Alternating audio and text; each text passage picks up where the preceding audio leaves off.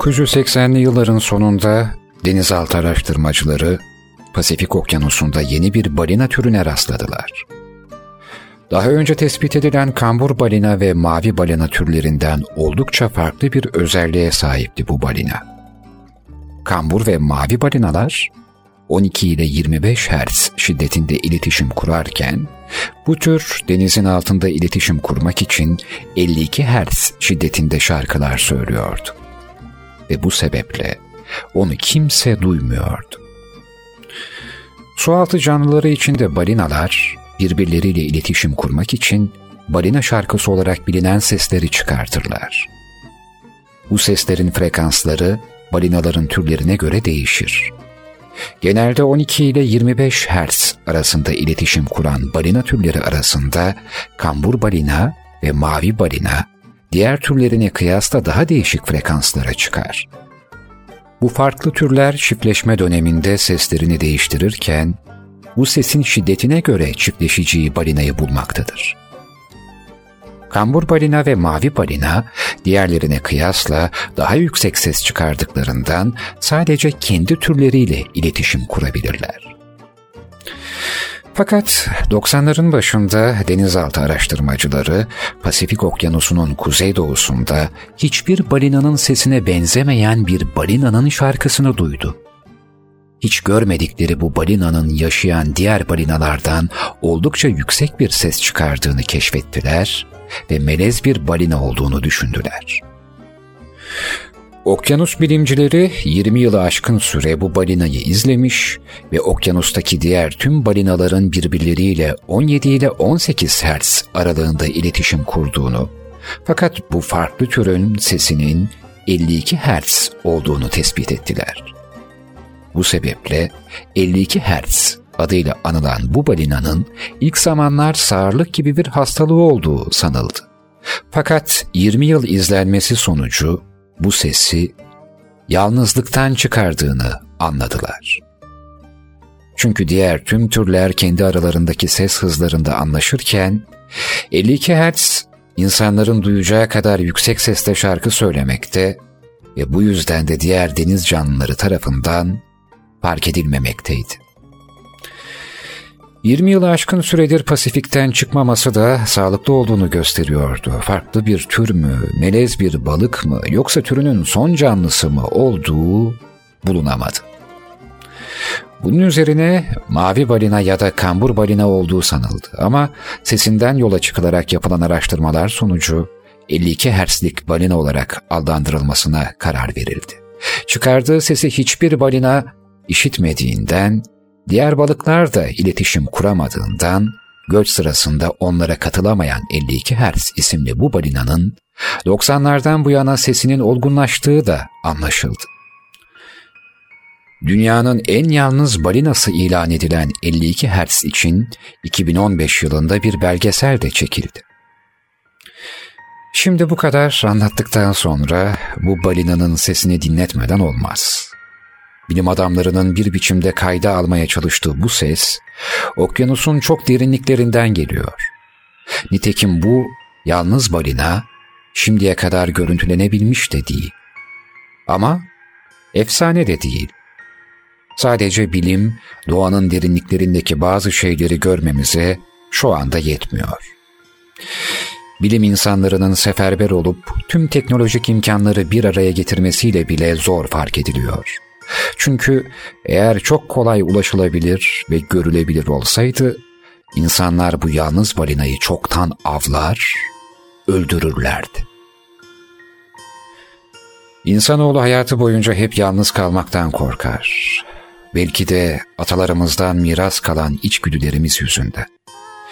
Yalnız kalmanın, sürüden ayrı olmanın getireceği zorluklar içimize işlemiştir. Bu endişe hali günümüzde sanatın neredeyse her dalında kendine büyük büyük yerler edinmiştir. Herkesin zaman zaman hissettiği bu yalnızlık korkusu aslında kalabalık içindeki yalnızlık duygusudur. Eminim hiç kimse hayatının sonuna kadar bir insan dahi göremeyeceği türden yalnızlığı hayal bile edemez. Düşünmesi bile içimizi sızlatırken, yalnızlığı tam anlamıyla yaşayan bir balinayla tanışalım. İşte.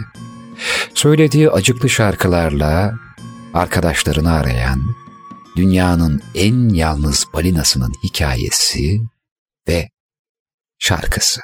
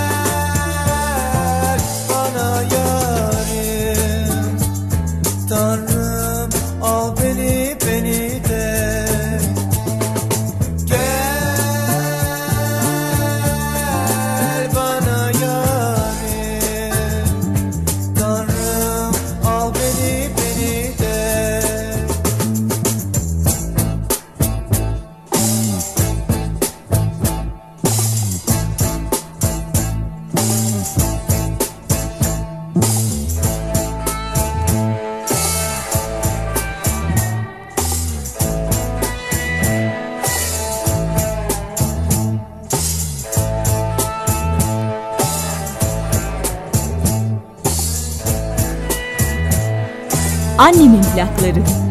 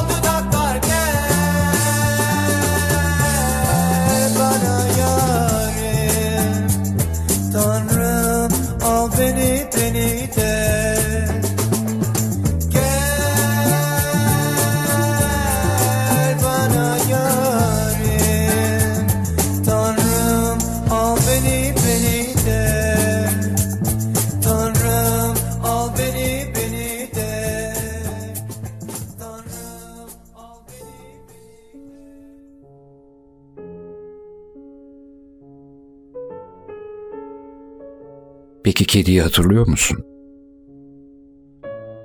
Köftemin tamamını verdim diye şaşırmıştın. Bari bölseydin demiştin hani. Ben de ya hep ya hiç demiştim. Hayvancağız ya ağız tadıyla yesin ya da bir köfteyi dörtte bire bölmekle falan adaleti sağlamaya çalışmayalım şimdi. Kediler nankördür demiştin Sevgi hani karşılıklı demiştim. Hatırlıyor musun? Neyse. Boş ver. Kedi videolarını çok seviyor insanlar ama kaçı onlarla konuşuyor? Kedilerle yaşamak sadece evde beslemek değil bence. Kediyle yaşamak başka. Kediyi yaşamak başka. Bir daha söylüyorum. Kediyle yaşamak başka, kediyi yaşamak başka. Biriyle yaşamak başka, birini yaşamak başka gibi. Aynı çatı altı yetmez birbirini yaşamaya. İnsan kapısını, odalarını açsa da kalbini açamıyor her zaman. İnsan biriyle aynı evi paylaşsa da, çatıları olsa da, hep korunaklı olamıyor. Yağmurdan, kardan, borandan korunmak ne ki? İnsan birbirinden korunabiliyor mu? Pencere kenarlarından rüzgar sızıp içeri girmiyor. Ama haykırışların yeli esiyor odanın duvarlarına çarpa çarpa. Yağmur suyu akıtmıyor tavan. Ama ağzımızdan tükrükler saçarak bağırıyoruz birbirimize. Kar kümelenmiyor salonun ortasında. Ama buz gibi iki kişilik yalnızlık oturuyor evde. Biri kanepede, biri yatağın ortasında bağdaş kurmuş. Aynı çatı altı yetmez birbirini yaşamaya. Hem sadece kışta değil, yazın dışarısı yanarken evin içindeki klimanın serinliği ferahlık vermiyor. Dışarıda güneş kavururken senle ben evin içinde birbirimizi kavuruyoruz. Ocağımız tutuyor çok şükür. Kimseye muhtaç değiliz. Ama o ocağın üzerindeki sahanda biz varız. Kavururken yakıyoruz. Dışarıda yaz güneşi, içeride laf ateşi. Harlı ateşte kaynıyoruz. Demiri tavında dövüyoruz. Çelik olsa dayanmaz bükülür, elmas olsa dayanmaz parçalanır sertliğimizden. Ne demiştim aslında? Hmm. Kediler.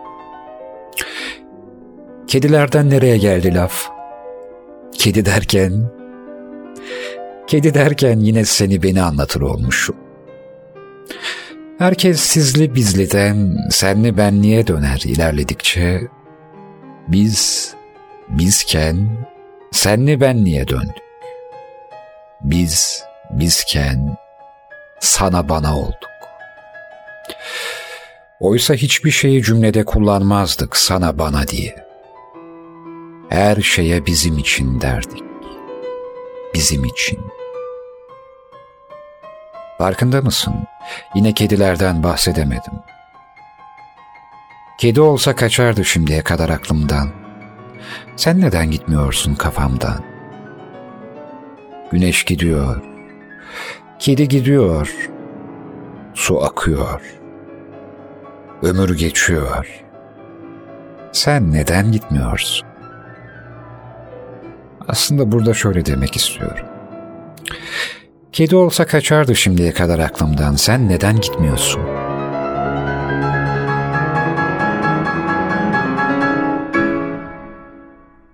Ömür geçiyor yerine ömür geçiyor. Sen neden gitmiyorsun? Şu R'leri bazen söylemek istemiyorum. O şiir geldi aklıma. Su başında durmuşuz. Önce kedi gidecek, kaybolacak suda sureti. Sonra ben gideceğim, kaybolacak suda suretim. Sonra çınar gidecek, kaybolacak suda sureti. Sonra su gidecek, güneş kalacak. Sonra o da gidecek. Hı-hı. Su başında durmuşuz. Su serin, çınar ulu. Ben şiir yazıyorum. Kedi uyukluyor. Güneş sıcak. Çok şükür yaşıyoruz. Suyun şavkı vuruyor bize. Çınara, bana, kediye, güneşe, bir de ömrümüze. Çok şükür müdanamız yok kimseciklere, ocağımız tütüyor demiştim ya. Hani üzerinde de biz vardık. Ocaktaki ateşin üstündeki yemek değil, bizdik. Yemeği değil birbirimizi yemek için. Eve erken gelirdim. Ocakta yemeğim var derdim. Yarım kalmış bir yangın. Altı kısık ateşte kalmış bir tencerenin içinde bırakmıştım bizi işe giderken. Aynı çatı altı ne ki? Ev ne ki? Birbiriyle yaşamak ne ki? Birlikte yaşamak ne ki? Birbirimizi yaşayamadıktan sonra. Aynı şarkıdaki gibi. O ev beni çağırır. Gel gör gidemem sensiz. Tavandan sarkan balık çağları, yemeğimizi paylaşan o küçük kedi. Gözümün önünde daha dün gibi.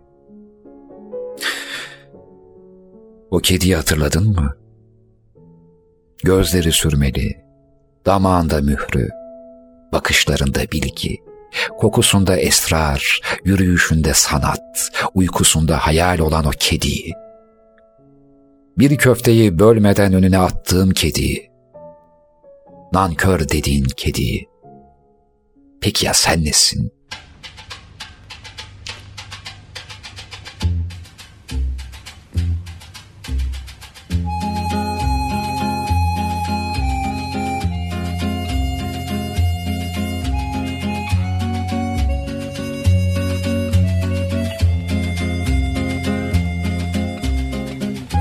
I giorni grigi sono le lunghe strade silenziose di un paese deserto e senza cielo. A casa di Rene si canta, si ride, c'è gente che viene, c'è gente che va. A casa di Rene bottiglie di vino, a casa di Rene stasera si va.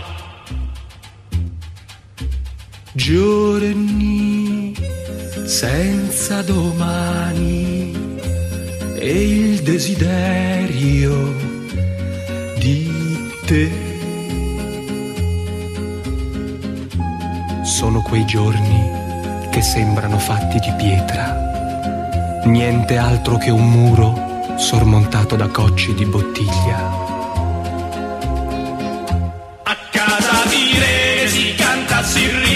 C'è gente che viene, c'è gente che va. A casa di Rene bottiglie di vino, a casa di Rene stasera si va.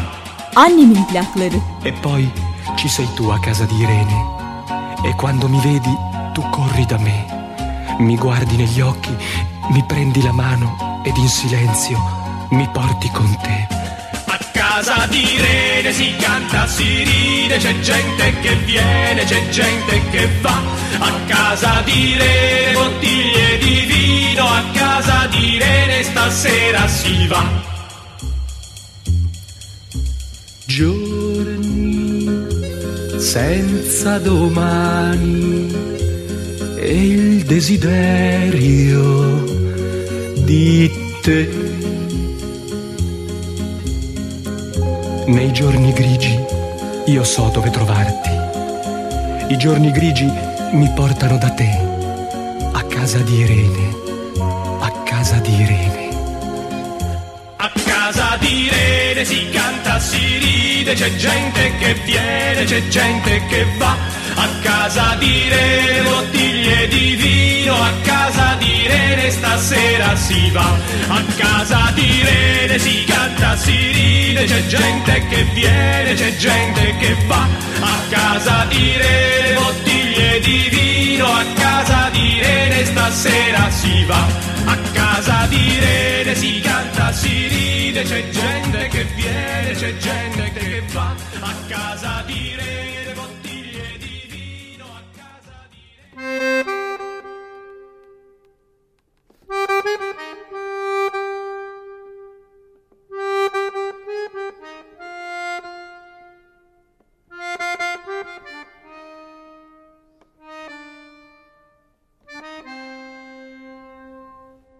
kedi sana nankör dese sen nasıl hissedersin?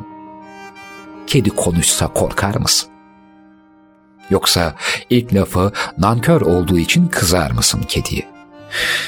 Kedinin konuşmasına şaşırmaktan çok söylediği şeye mi kızarsın? Eminim kedinin konuşmasından çok ne söylediği önemli senin için. Ah kediler, ah kediler, sarmanlar, kara kediler, tekirler.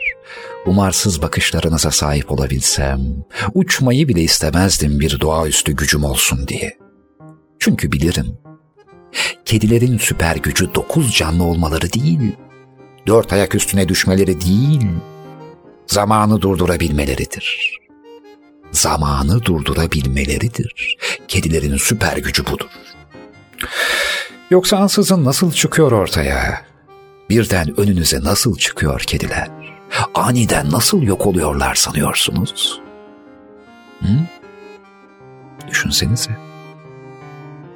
Ben de kedi gibiyim. Uyusallık demeyin sakın. Çünkü kediler uysal değildir. Evcil hiç değildir. Sadece evde yaşarlar.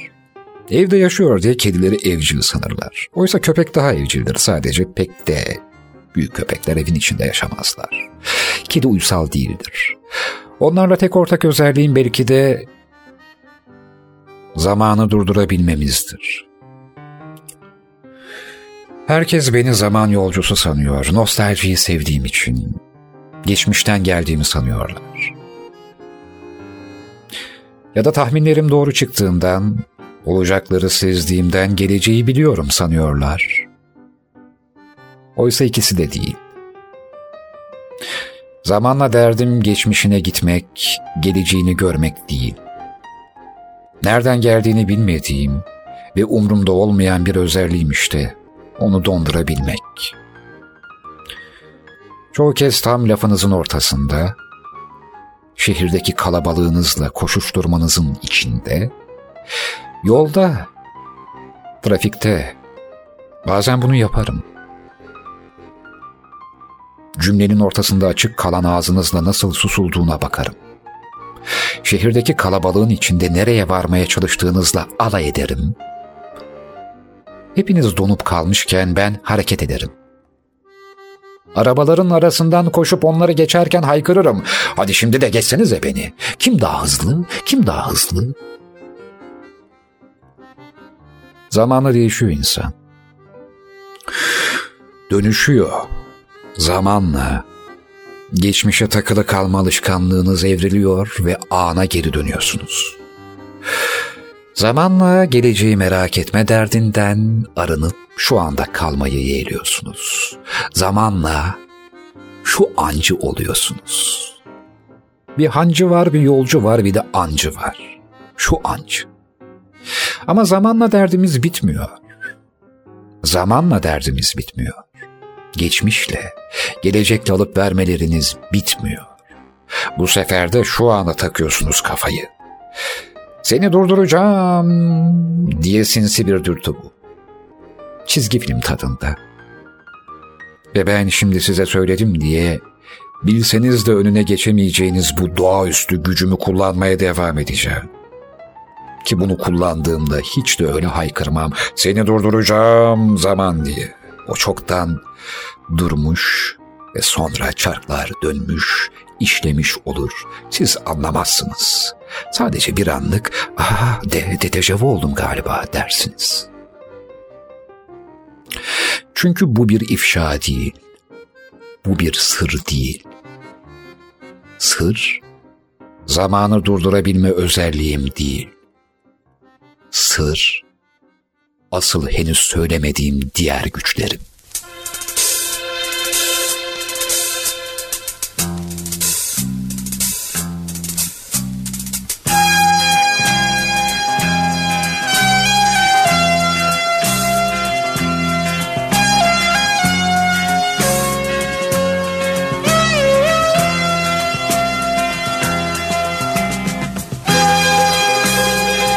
Bir balıkçı köyünde seninle bir yaz. O evde kalmıştık duvarları bembeyaz. O evde geç geçse bir ömür az Tüter gözümde aklımdan çıkmaz. Orada tatmıştık mutluluğu Kaldı uzakta o en derin haz O ev beni çağırır Gel gör gidemem sensiz.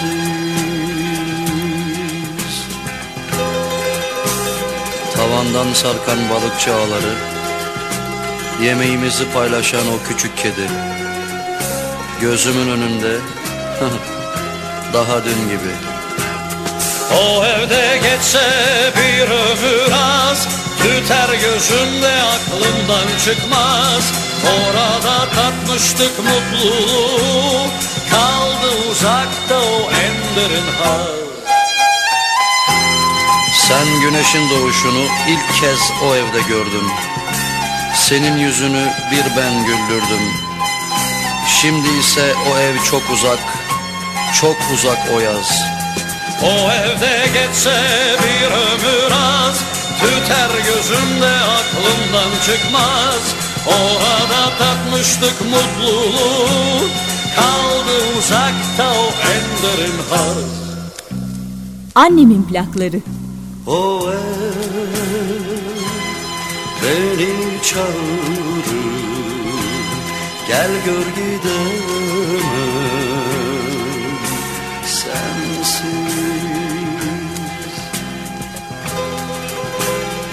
Hatırladın mı? O balıkçı köyünde seninle bir yaz. Küçücük bir evde kalmıştık. Duvarları bembeyaz. O evde geçse bir ömür az. Tüter gözümde aklımdan çıkmaz. Orada tatmıştık mutluluğu. Kaldı uzakta o en derin haz. O evde geçse Tüter gözümde aklımdan çıkmaz. Orada tatmıştık mutluluğu. Kaldı uzakta o en derin haz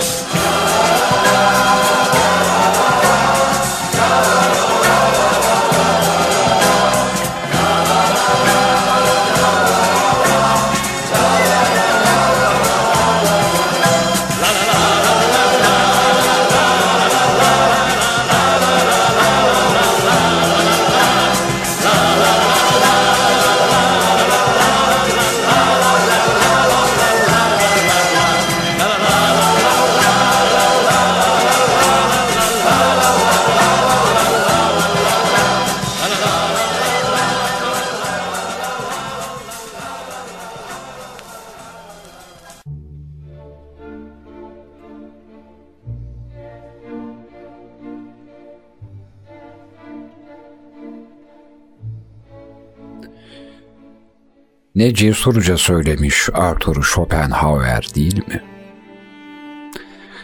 Çiçek yanıt verdi. Seni aptal. Görülmek için mi açtığımı sanıyorsun? Kendi zevkim için açılıyorum. Başkaları için değil. Çünkü hoşuma gidiyor. Aldığım zevk var olmaktan ve açmaktan ibaret. Nuri Bilge Ceylan'ın Uzak filminde de şöyle bir sahne geçiyordu. Sen şu masada geçmişini arıyorsun. Bize derdin ki ben Tarkovski gibi filmler yapacağım. İnsanlar kendileriyle yaşar, kendileriyle ölür. Sen ölümünü erken ilan ettin. Üçlemeyi şöyle tamamlayayım. Akira Kurosawa'nın Rüyalar filminde genç bir adam bir köye geliyor. Dere kenarında su değirmenini onaran yaşlı adam orada çalışmaya devam ederken köye gelen adam soruyor. Bu köyün adı nedir? diye soruyor. Yaşlı adam yanıt veriyor. Bir adı yoktur. Sadece köy deriz biz. Bazı insanlar su değirmeni köyü diyor. Genç adam, köyde elektrik yok mu? Diye soruyor. Yaşlı adam, İhtiyacımız yoktur. İnsanlar konfora çok alışmış. Konforun daha iyi olduğunu düşünüyorlar. Esas güzel olanı fırlatıp atıyorlar, diyor. Genç adam, peki etrafı nasıl aydınlatıyorsunuz diye soruyor. Mumlar ve lambalarla. İyi de gece çok karanlıktır. Evet. Zaten öyle olması gerekiyor. Gecelerinizde gündüz gibi aydınlansa fena mı olur? Gecem aydınlansın istemem. Çünkü o zaman yıldızları göremem. İşte böyle. Filmin sahnesinde konuşulanlar böyle. Ben ne kadar anlatsam da yaşlı adamın su değirmenini onarın, onarırkenki görüntüsü, hasır şapkası, üstündeki kıyafeti, bambu ağaçlarının güzelliğini de görmek gerek. Yaşlı adamın karanlık hakkındaki söyledikleri hoşuma gitti. Çünkü ben de öyle düşünüyorum. Çok fazla ışık bazen rahatsız edici. Tahmin ettiğim kadarıyla siz de evlerinizde loş aydınlığı seviyorsunuzdur. Hı? Siz de sarı ışık seviyorsunuz değil mi? Benim gibi beyaz ışığa tahammülünüz yok. Hani şu hastanelerdeki çiğ beyaz aydınlatmalar of of of of. Düşündüğüm zaman bile geriliyorum. E buna müsaitsin Çetin diyenleriniz olabilir doğru. Karanlık kötü bir şey değil. Dadadadan adam ne dedi? Karanlık kötü bir şey değil. Hayırdır evlat karanlık tarafta mısın? Hayır karanlık kötü bir şey değil dedim sadece. Ama nedense bize empoze edilen karanlığın hep kötü bir güç oldu.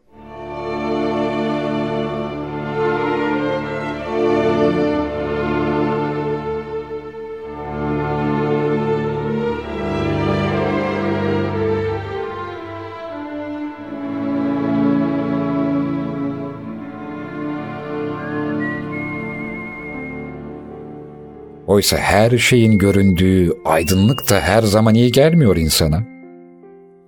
Her şeyin görünür olması iyi gelmiyor. Ya da gece uyurken göz bandı takar mısınız? Hı? Sabah güneş gözünüzü almasın diye hani. Biri öldüğü zaman neden ışıklar içinde uyusun denir? Hayır bilmediğimden soruyorum. Yani ben öldüğümde ışıklar içinde uyumak istemem. Bu beni rahatsız eder. Loş bir ışık yeter bana. Ama lütfen beyaz olmasın ha. Yani ışıl ışıl da olmasın. Ya ışıklar içinde olmayayım işte. Işık sadece bir köşede olsun biraz ama ışıklar içinde uyumak istemem. Çünkü öldüğünde göz bandı vermiyorlar galiba. Bir de içimizdeki ışık var değil mi? Çok işe yarıyor mu sizce? Peki ya içinizdeki karanlık? Şekilsiz, renksiz, biçimsiz şeyleriniz içinizdeki karanlıktadır çünkü. Ama içinizdeki ışık her şeyi aşikar eder. Her şey o kadar ortadadır ki yorucu bir alandır bu. Sürekli görmek istemediğiniz her şey her an görünür haldedir. Oysa içinizdeki karanlığa sürekli görmek istemediğiniz şeyleri de koyabilirsiniz. O benim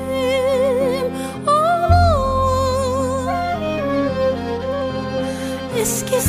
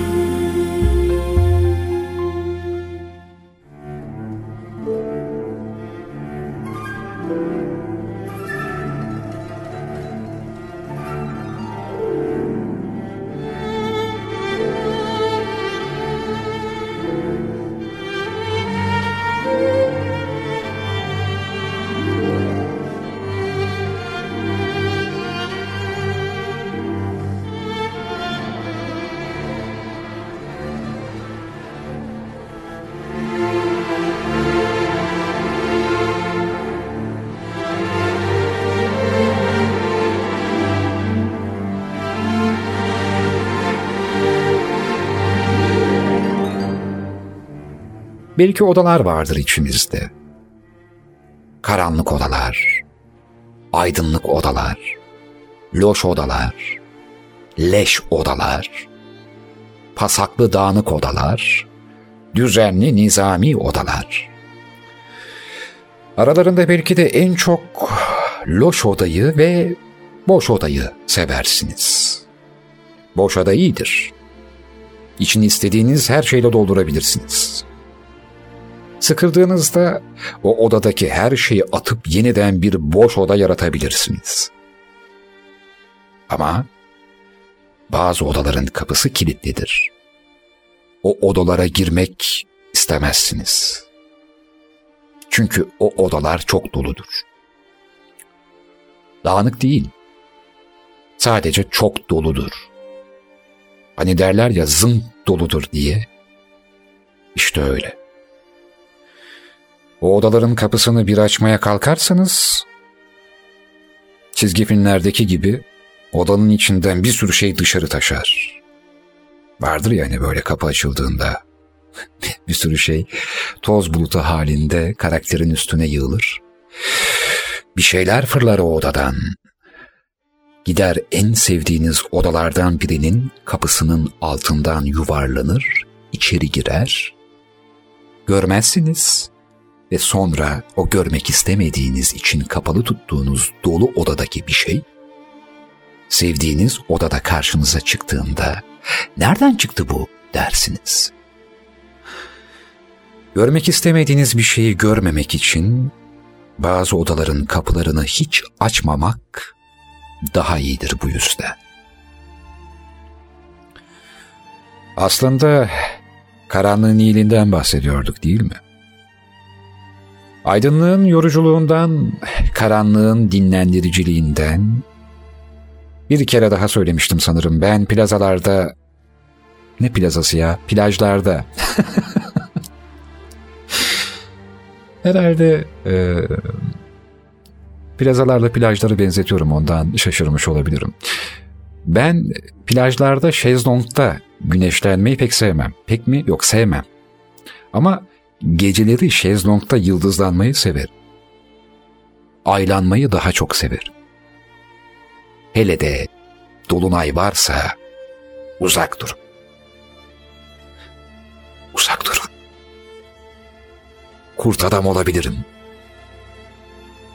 Çünkü kurtlar huzur buldukları bir yerde huzurları kaçarsa huzur bozabilirler.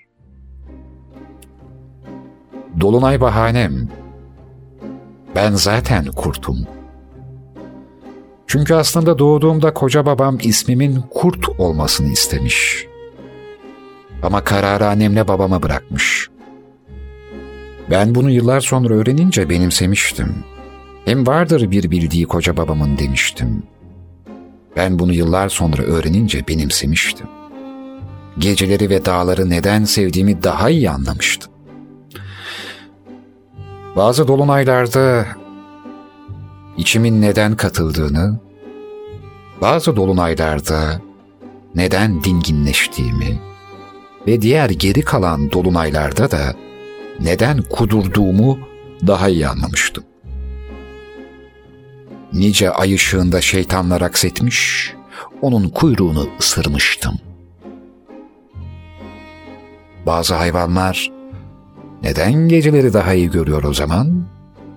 Karanlık çok kötü bir şey olsaydı, geceleri daha iyi gören gözler olmazdı. Bütün canlılar uyusun derdi. Belki de kötü şeylere mahal vermemek için iyi görmeleri gerekiyordu bazı hayvanların geceleri. Ama görmek yetseydi kimse gündüzleri yenilmezdi. Öyleyse her savaş kendi koşullarında hunharca. Ne gece kötü, ne gündüz iyi. Ne karanlık kötü, ne aydınlık iyi. Ki iyi ve kötü hep yer değiştiren bir şey. Onlar da dönüyor. İyi ve kötü el ele tutuşup dönüyor. Döndükçe biri bu tarafa geçiyor, diğeri bir bu tarafa geçiyor. Biz de sanıyoruz ki biz karanlık tarafa geçtik, her şey çok kötü. Biz de sanıyoruz ki biz aydınlık tarafa geçtik. Artık bir aziziz. biz zaten hep sanıyoruz. Zannetmeler üzerine kurulu hayatlarımızda iyiyi ve kötüyü rahat bırakmıyoruz.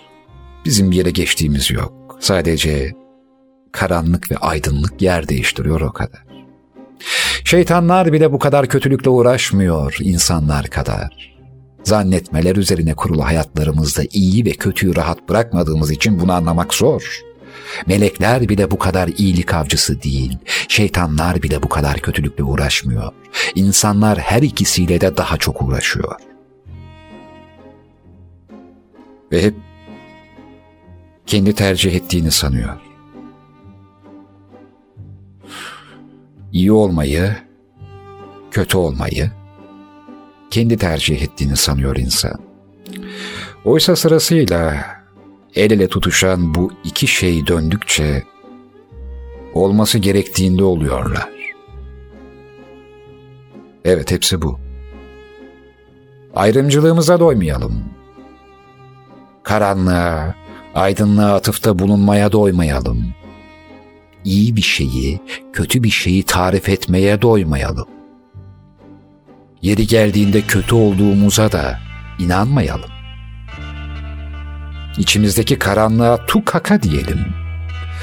Aydınlıkta çok cesur olalım ve karanlıktan korkalım. Tamam mı?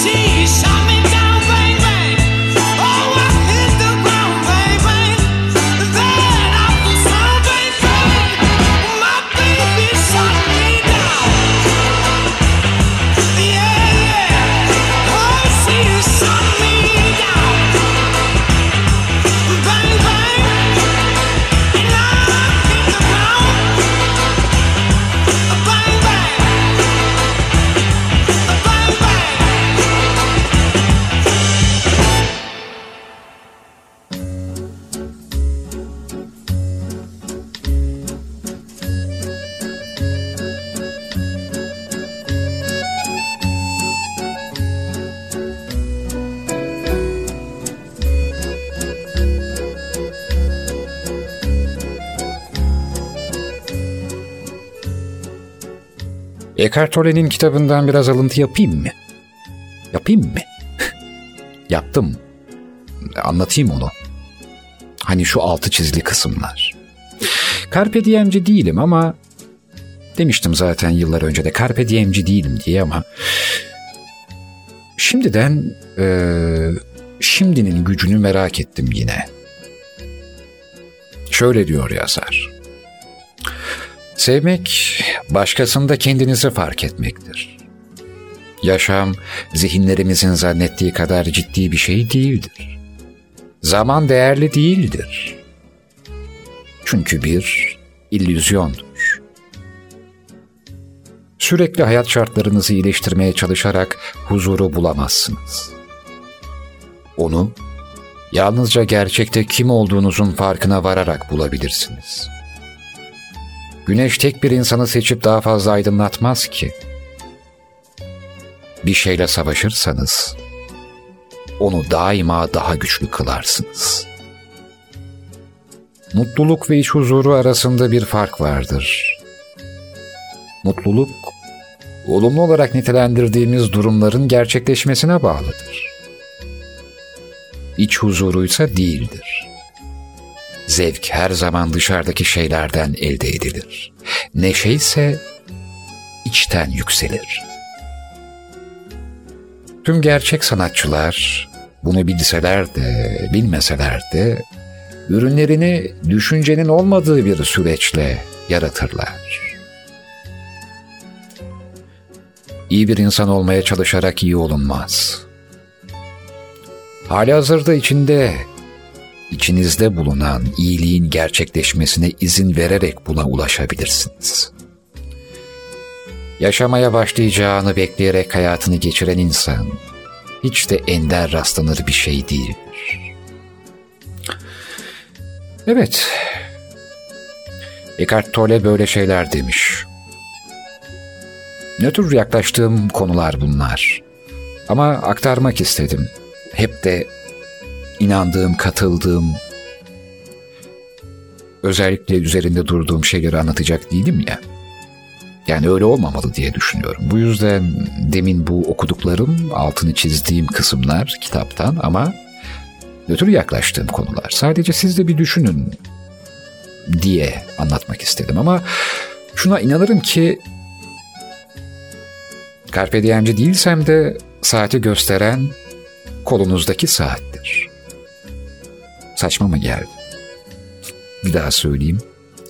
Saati gösteren kolunuzdaki saattir. Hatta çoğunuz artık telefonunu kullanıyor saat olarak. Duvar saatine bakmaya çok ihtiyaç duymuyorsunuz bile. Çünkü zaten telefonlarınız her an elinizde. Eskiden daha çok sorardık. Bugün ayın kaçı diye. Artık daha iyi biliyoruz takvimi. Telefonun masa üstünde hep yazıyor olmasın. Yani demem o ki saati ya da takvimi bir takım makineler, cihazlar gösterebiliyor olabilir. Ama daha önce de bir kez söylediğim gibi hiçbir zamanı göstermiyor.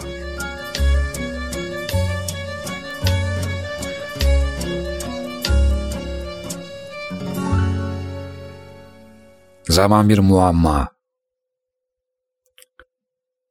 Belki geçmiş diye bir şey bile yoktur ha. Hı? Bir tütsü gibi yanan hayatımızın hep o kor kısmı vardır. Bir de henüz yanmamış. Çubuğun ucuna doğru uzanan o aromamız. Tütsünün yanan kısmı kül. Üflesen uçuyor. Artık ne kokusu var ne de tekrar yanacak hali. İşte bu geçmiş gibi bir şey. Betimleme. Bazılarınız sanıyorsunuz ki adam şiir okuyor. Yok yahu ne şiiri. Yazdım okuyorum işte ya da kimilerini not ettim. Doğaçlama anlatıyorum. Ansa bambaşka bir şey. O saatten de hatta zamandan da bağımsız. Bence an zamanın içine sığamadığı bir şey. Bir şey, bir şey. An bir şeyin içinde sığmayandır hem de. Hatırlanan bir şeyi bile değil. Hatırlamak ne ki? Zihnin depoladığı bir şeyin elektriksel akımı işte. Bu kadar nostaljik bir şey yani hatırlamak. Zihnin depoladığı bir şeyin elektriksel akımı. O yüzden bazı anlar vardır. Bazı anlar vardır dediğimiz şey hatırlamanın da ötesinde bir şey. Unutmamanın ötesinde bir şey. Zihinsel değil. Çok kişisel bir şey. Herkeste kafa var ama kişisel şeyi olan çok az. Herkesin beyni var ama kendi olan çok az. Hatırladın mı diyen çok var, hatırlıyorum diyen çok var ve bunlar hep zihinsel. Ama onlar bazı anlar vardır diyeni anlar mı? Çünkü bazı anlar vardır diyen öyle bir ana gider ki bu zihinsel değildir. Unutmanın da ötesinde bir şeydir. Bu çok bir şeydir. Bu çok bir şey. Çok kişisel bir şey. O anı yaşarsın yine. Sonra zaman yolculuğuna hacet yok dersin.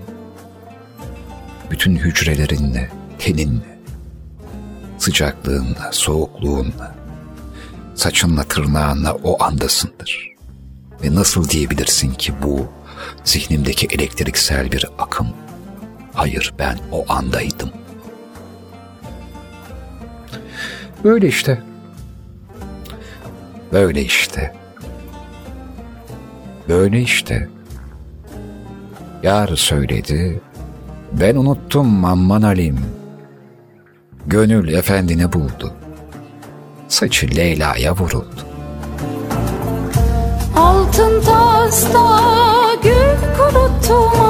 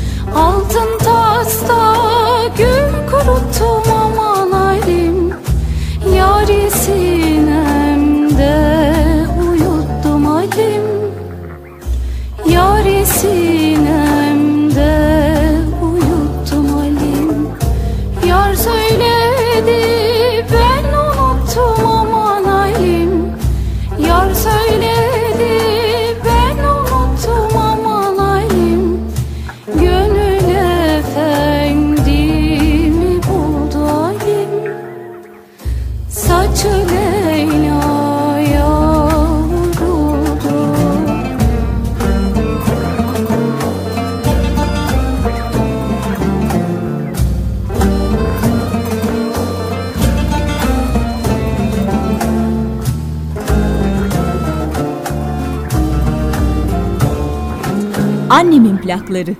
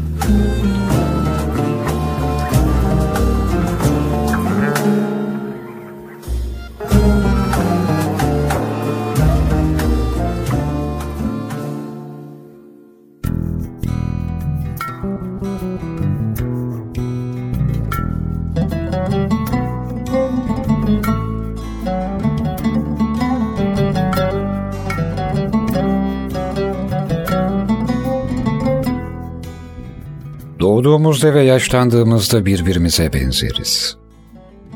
Bunu geçenlerde düşündüm. Yeni doğan bebekler birbirlerine benzerler. İnsanlar yaşlandıkça birbirine benzerler. Sanırım ikisi arasında kalan kısımda da farklılıklarımızı yaşıyoruz. Belki de bu yüzden küçüklüğümüzle ihtiyarlığımız benzer huylara sahiptir. Ne bileyim, huysuzluk derler ya hani yaşlanınca huysuz oluyor diye. E bunu çok eskiden de söylüyorlardı. Bu bebek çok huysuz. Kötü bir tabir sanki huysuz demek. Huylu olmak daha bize yakışır bir şey. Huysuz olsak ne kadar tek düze, ne kadar sıralan, ne kadar cansız. Huylu huyundan vazgeçer mi? Huysuzluk huyumdan vazgeçmeyeceğim galiba. Zaten bu ikisi arasında da ben huyluyum demeyi bir şey sanırız. Ama nedense sen huysuzsun derler. Sonra buna inanırsınız ben huysuzum denir. E ben huysuz olsaydım benim kişiliğim nasıl olacaktı? Karakterimi nasıl tarif edecektim? Hadi ben etmesem de sen nasıl söyleyecektin? Hayır, ben huyluyum. Üstelik daha önce de dediğim gibi benim bir duruşum da yok. Ha, konuyu tekrar oraya getirmeyeceğim. Bir bölüm boyunca ben düz değilim diye çok defa tekrarlamışım. Ben de dinledim o bölümü. Bu sefer kendi söylediğime bir gönderme yapacağım. Ben düzgün değilim, ben yay gibiyim, ben iyiyim, ben yamuğum demiştim ya hani. E tabi öyle. Bir duruşum var, sözüme bir gönderme daha bu bölümde. Bir duruşu olan sadece heykellerdir. Sen heykel misin? Ben heykel miyim? Hayır. Bir duruşumuz yok bizim. Hani şu tarih öncesi ya da arkeoloji müzelerinde gördüğümüz o bembeyaz heykeller vardır ya, onların işte sadece bir duruşu var.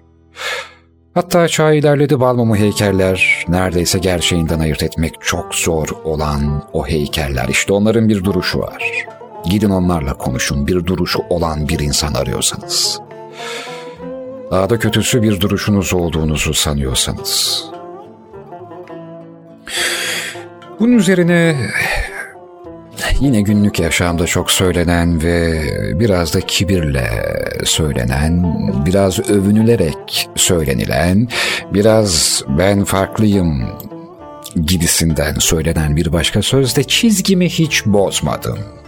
Ya da onun için derler çizgisini hiç bozmadı. Çizgisinin hiç dışına çıkmadı. Çizgi, çizgi. Ne çizgiymiş be kalp bile düşünsenize sadece bir çizgi olsa yaşamıyor demek. İnsan ki nasıl bir çizgisi olsun? Düz bir çizgi. Çizgisini bozmadı. Kalbimiz bile bir zikzakın içinde. Atarken bazen yukarı doğru daha sivri, uzun, Hemen ardından aşağı doğru kendi ekseninde ondan daha kısa ama daha geniş bir tık tıkla ilerlerken insan nasıl der çizgimi bozmadım, insana nasıl derler çizgisini bozmadı. Bu klişe laflarla nedense kendimizi marjinal, radikal, sıra dışı bir birey olduğunuza şahıs olduğumuza inandırmak ya da inanmak istiyoruz. Oysa bunları söylerken daha da sıradanlaşıyoruz.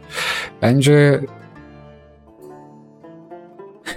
bir bant aralığı var belki de. Elbette o çizgi kantarın topuzu gibi bir anda olmayan bir yörüngeden dışarı çıkmamalı ama bir çizgi de olmamalı. Bozulmayan bir çizgi olmamalı insanın hayatı.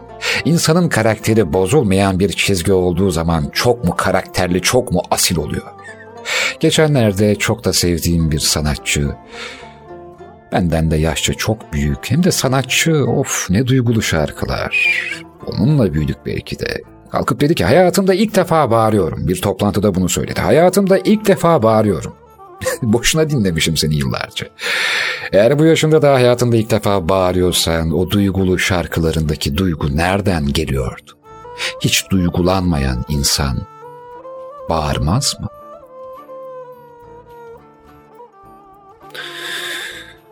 Neyse, bağırmak da duygusal bir yan ya ya da bir isyan, bir haykırış, hiç isyan etmemiş, hiç haykırmamış bir sanatçı, bir şarkıcı. Yıllar sonra belki de adabı muaşereden hayatımda ilk defa bağırıyorum. Hani böyle. Bakın ilk defa kendimi bozdum. der gibi. Hem e, pek inandırıcı gelmedi eminim daha önce bağırmıştır. Hem de hayatımda ilk defa bağırıyorum dediğinizde hiç de nazik, kibar hayatı boyunca kimseyi kırmamış, incitmemiş, son derece hanımefendi ya da beyefendi bir insan olduğunuz anlamına gelmiyor. Çizgisini bozmayan ve bir duruşu olan insanlardan mısınız? Siz bir heykel misiniz? Siz atmayan bir kalp misiniz? Çizgisini bozmayan, hayatım boyunca hiç bağırmadım diyecek kadar övünecek ve bunu diğer insanlardan daha farklı olduğunuzu belki de biraz olsun söylemek, nezaketinizin tavan yaptığı, kendinizi yüceltirken aslında alçalttığınız bir söz olduğunu düşünebilir misiniz?'' Aman göndermeler göndermeler sanmayın bunlar göndermeler. Bir kere daha demiştim ya belki de sözüm kendimedir. Gurbete gidişimdi Gonca gül derişimdi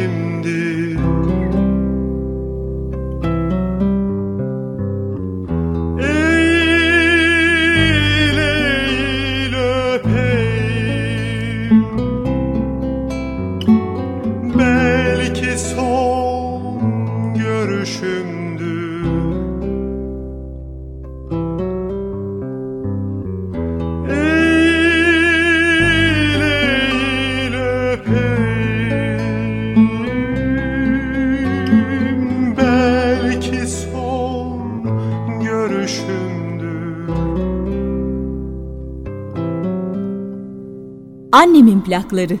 Derelerde saz olur. Gül açılır yaz olur. Ben yarime gül demem. Gülün ömrü az olur. Bülbül yuvada inler. Susar kalbini dinler. Benim gönlümde sensin Senin gönlünde kimler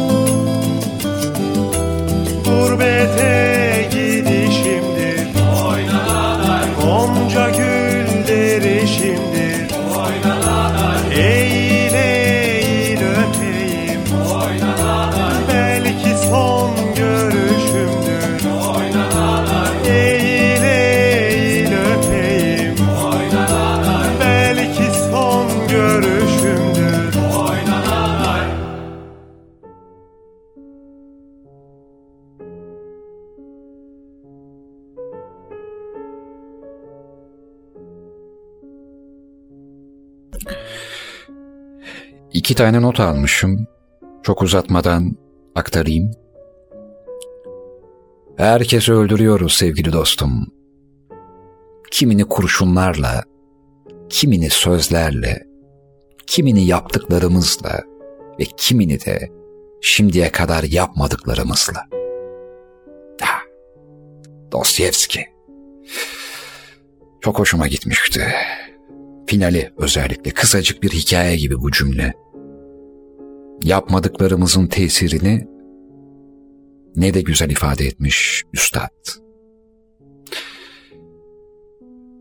Ve Stephen Hawking, bilginin en büyük düşmanı bilgisizlik değildir. Bildiğini zannetmektir. Demiş ki bu bir bilim adamı ama bu söz bilimselden çok duygusal bence. Çünkü bildiğini zannetmek çok kötü bir şey. Bilmek zaten bazen kötü bir şey de. Ah bilmesem dediğin neler neler var değil mi? Keşke bilmeseydim öğrenmeseydim dediğin. Ama daha kötüsü bildiğini zannetmek. Yanılgıya gel. Bir de paradoksa gel. Bana göre bazen bir şeyi bilmek o zamana kadar zannettiğin şeyi çürütmek oluyor. Bazen bir şeyi öğrenmek zannettiğin bir şeyin yıkımı oluyor. E bildiğin zamanda bildiğini zannetmek hepsinden beter oluyor. tamam tamam bu kadar ciddiye almayın. Yani hayatı bu kadar ciddiye almayın diyelim. Beni de almayın, şarkıları da almayın, şiirleri de almayın. Bu kadar ciddiye almayın. Ciddiye alınmadığınız için de çok alınmayın.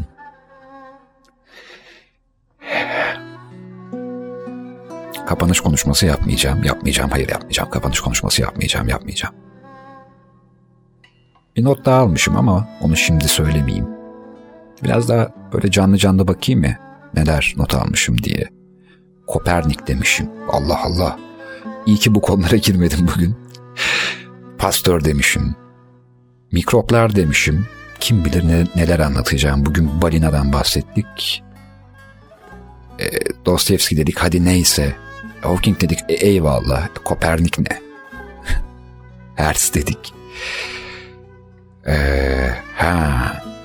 Tamam. Şöyle yapalım. Bir şiirle noktalayalım bugün. Şiir programı sanıyorlar ama değil. Ee, nadir okuyorum. O nadir anlardan bir tanesi e, olsun şimdi. Hem de Atilla İlhan'dan Belma Sebil. Hı? Sever misiniz o şiiri? Her şiiri okuyasım gelmiyor. Her şiir de benim üzerimde durmuyor. Bir kostüm gibi. Hani bu adam iyi şiir okur. Ya senin sesin güzel. Şiir okusana. Daha çok şiir okusana. Güzel okuyorsun okusana. Ya hani bir eh, model düşün manken ne bileyim. e, her kıyafet nasıl yakışmıyorsa şiirde öyle bir şey. Ama o ne çağdamlar var. Yani biliyorsunuz işte sosyal medya şu bu falan. Önüne geleni okuyor. Okusunlar ya. Biz de arada bir tane okuyalım işte böyle. Seni ben Karlavi sokağında gördüm. Sen beni görmedin. Görmedin. Kapıları çaldım adını sordum. Söylemediler. Öğrenemedim. Seni ben Kallavi sokağında gördüm. Bir daha görmedim, bilmedim. Belma Sebil adını yakıştırdım. Aklıma geldikçe her sefer gözlerinin mavisini bitirdim. Saçlarının siyahına başladım. Kallavi sokağında güvercinler, benim karanlık İstanbul'um. Bir esnaf kahvesine oturdum. Belma Sebil ya geçti ya geçer. Rüzgarını içime doldururum. Kallavi sokağında güvercinler. Bunca yıl sönmemiş umudum. Nisan değilse Mayıs. Perşembe değilse pazar. Ben Belma Sebil'i bulurum. Kirpin kaşına da değdiği zaman Kirpin kaşına da değdiği zaman Bekletme sevdiğimde vur beni beni. Bekletme sevdiğimde vur beni beni Sevdanın şafağı da söktüğü zaman. Sevdanın şafağı da söktüğü zaman. Diyardan diyara da sür beni beni. Diyardan diyara da sür beni beni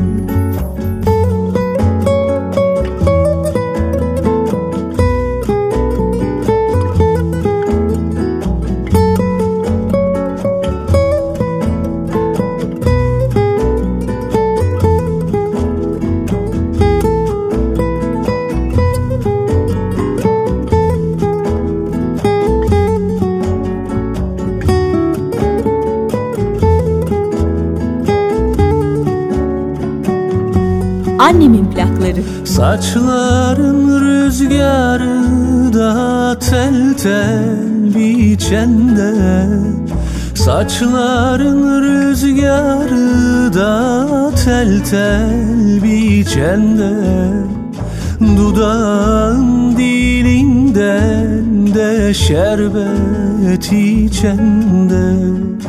Dudağın dilinden de şerbet içende Gönlümde duygularda ateş saçanda Gönlümde duygularda ateş saçanda Ateşten gömleğe de sar beni beni. Ateşten gömleğe de sar beni beni